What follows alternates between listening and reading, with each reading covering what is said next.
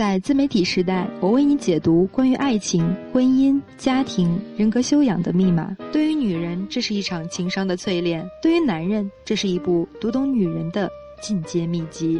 为爱纠结的你，了解你自己吗？你想要什么样的爱情？步入婚姻的你，读懂了你的他吗？你给自己做了怎样的定位？厌倦平淡生活的你，有认真对人生做长远的规划？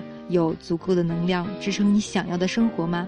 找到自己人生阶段对应的问题答案，情感世界里所有的苦恼都一扫而空。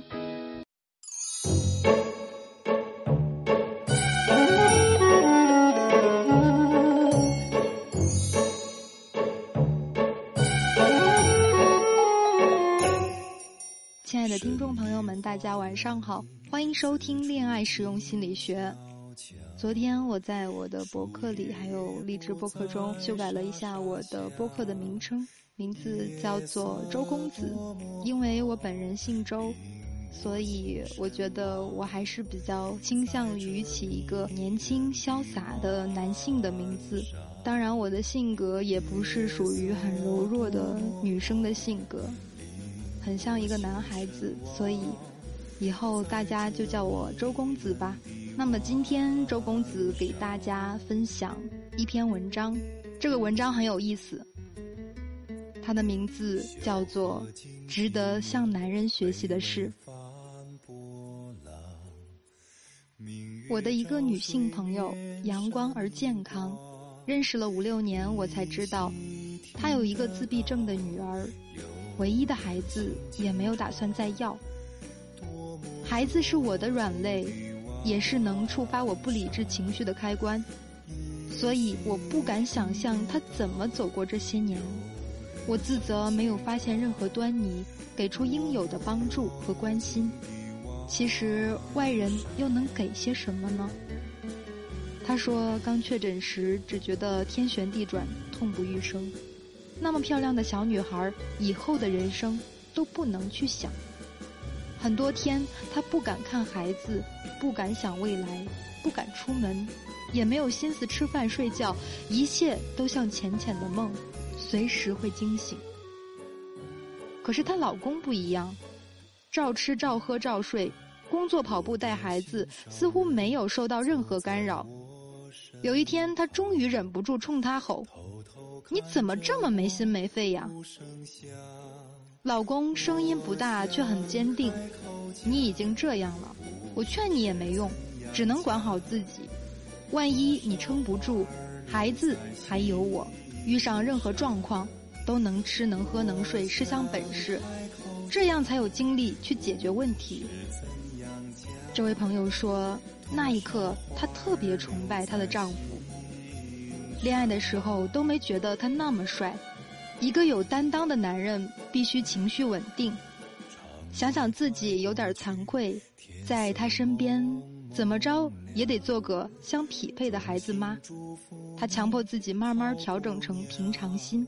冯仑说：“人活着有几个境界，第一个境界就是修吃饭睡觉，无论出了多大状况，都照吃照喝照睡，非常不容易。”对于女人这种情感化动物，糟糕的情绪埋藏在心里发酵，就像是把墨水滴进了清水池，不加控制随意蔓延，很快就把一缸清水全部染上了灰暗的颜色。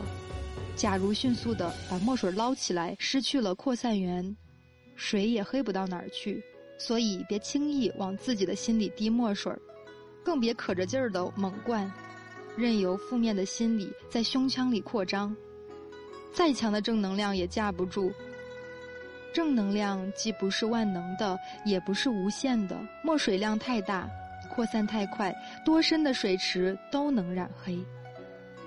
我以前觉得狂奔的马最能显示马的力量，而现在我认为，比这个更有力的是在高速奔跑中刹住马蹄的那一刹那。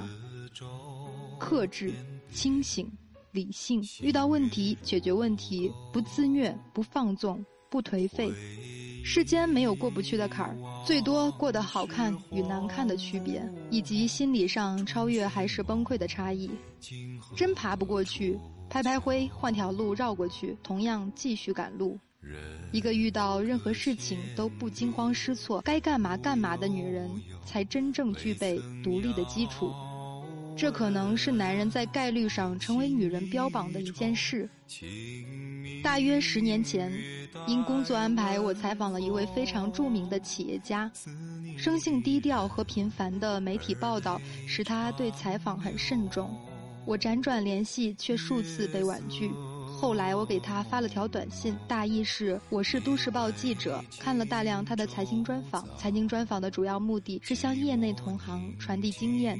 而都市报则是向普通读者讲述故事，两者立足点不同，各有价值和意义。假如他同意，我将发送采访提纲，共同商榷访问内容。这次访谈意外的顺畅，快结束的时候，我额外问了个问题：您觉得女性与男性在职场中最大的不同是什么？他很认真的思考，字斟句酌地说。从比例上看，男性比女性对职业的尊重度要高。非常理解女性在婚育之后精力分散造成的工作走神，可是大多数女性在有条件全力以赴奔赴职场的时候，也没有十分努力。然后他礼貌的、抱歉的笑笑。那一刻，我心塞语塞。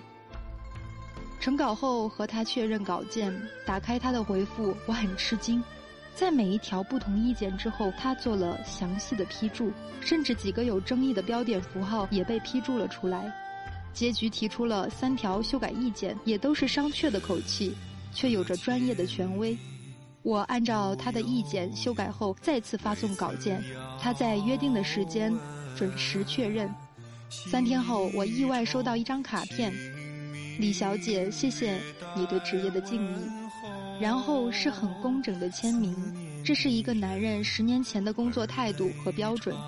女人爱做饭，可最好的厨师却大多是男人。厨神戈登拉姆齐就是个帅哥。女人爱穿衣服，可最好的服装设计师也大多是男人。虽然 Chanel 是永远的时装偶像，不过从纪梵希、迪奥先生到如今的亚历山大·麦昆。王大人，男性名单会更长一点。很多时候，由于性别的柔化，女人的职业壁垒比较低，很快便能熟悉一项工作。可是，从熟练到卓越的过程，却是一场残酷的淘汰。金字塔顶端的位置大多被男性占据。抛开性别的差异，专注、坚持以及对职业的敬意，或许。是重要的原因。十九世纪的风尚是有身份的太太绝对不能有赖以糊口的一技之长，如今的流行却是，即便奥利维亚·巴勒莫这样的职业名媛，也以在真人秀《名人学徒》中担任主持人，拥有以自己名字作为品牌的珠宝为荣。当自食其力变为时代的要求，工作就成了立足本钱。谁能不对自己的饭碗保持敬意呢？即便全职太太也有岗位要求，健康、温暖，打理好全家老小的生活，向职业致敬。无论这职业是打工、创业、在家办公，还是全职主妇，提高自立的资本，也是值得向男人学习的一件事。一个女人恋爱还是失恋，很容易被发现，许多细节透露了她的情感状况。剪掉好不容易留起来的长发。突然关注某个以前从未提起的男明星，莫名的微笑或者流泪，大吃大喝或者食欲全无。对绝大多数女人来说，爱情至少占据了百分之五十以上的份额。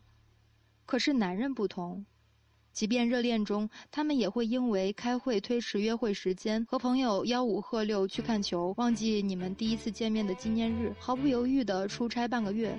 总之，他们依旧能够专心的做眼前他认为比你更重要的事。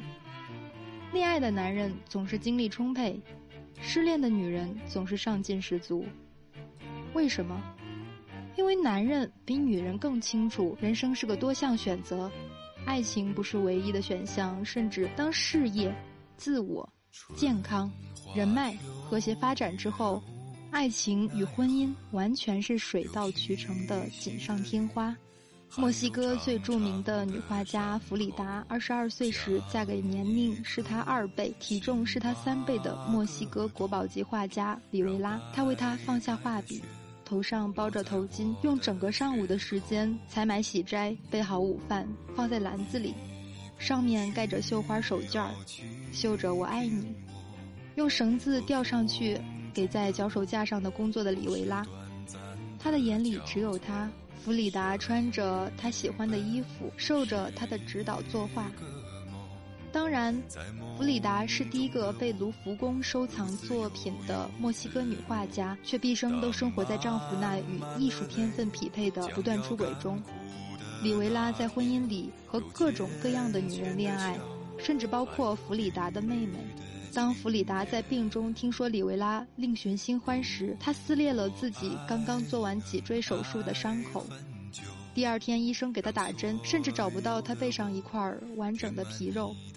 她想用自虐控制一个男人，而里维拉却觉得他在牺牲勒索她的感情。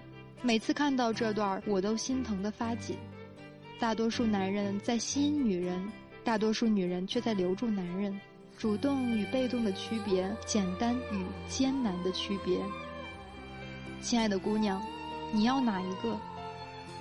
当女人能够像男人那样恋爱，因为拥有爱情而璀璨夺目，却不再会由于失去他而光滑进退，才可能真正拥有独立的人格。这或许是男人比我们做得更好的又一件事。假如你是女权主义者。今天让你失望了。我们讨论的仅仅是在尊重概率的前提下，在承认性别差异的基础上，怎样让大多数女人在现实生活中更愉快而美好的生活。想要私下与我交流或者是倾诉的朋友，可以添加我的微信号七九四七零三零七零，我会耐心的倾听你的倾诉，给你我最真诚的建议。今天的文章就分享到这里，晚安。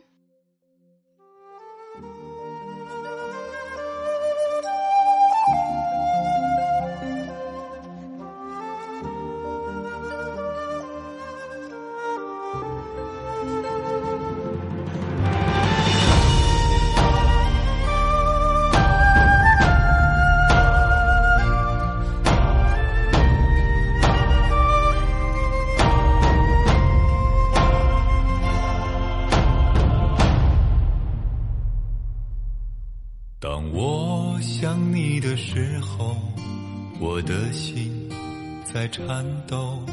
当我想你的时候，泪水也悄悄地滑落。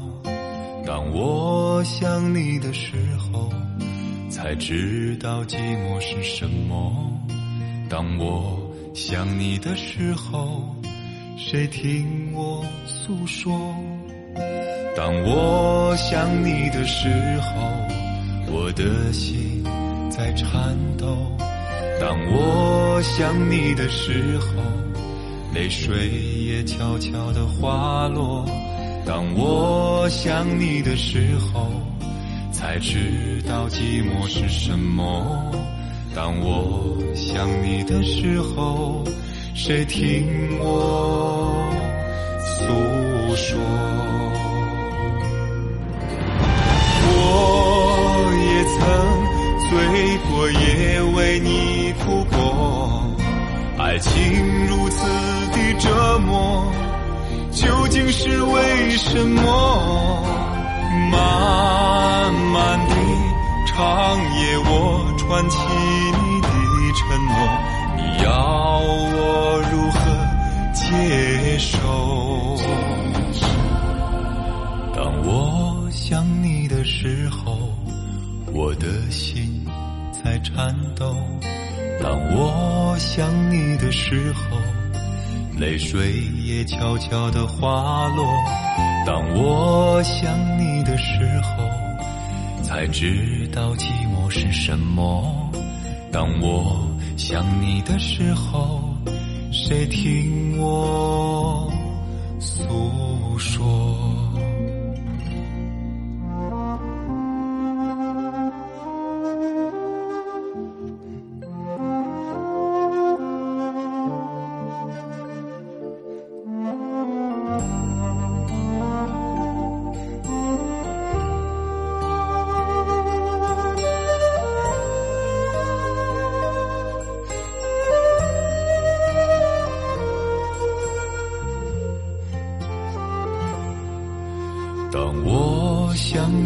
时候，我的心在颤抖；当我想你的时候，泪水也悄悄地滑落。当我想你的时候，才知道寂寞是什么。当我想你的时候，谁听我诉说？曾醉过，也为你哭过，爱情如此的折磨。究竟是为什么？漫漫的长夜，我串起你的承诺，你要我如何接受？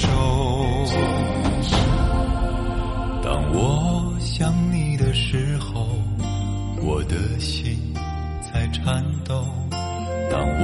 我想你的时候。泪水也悄悄地滑落。当我想你的时候，才知道寂寞是什么。当我想你的时候，谁听我诉说？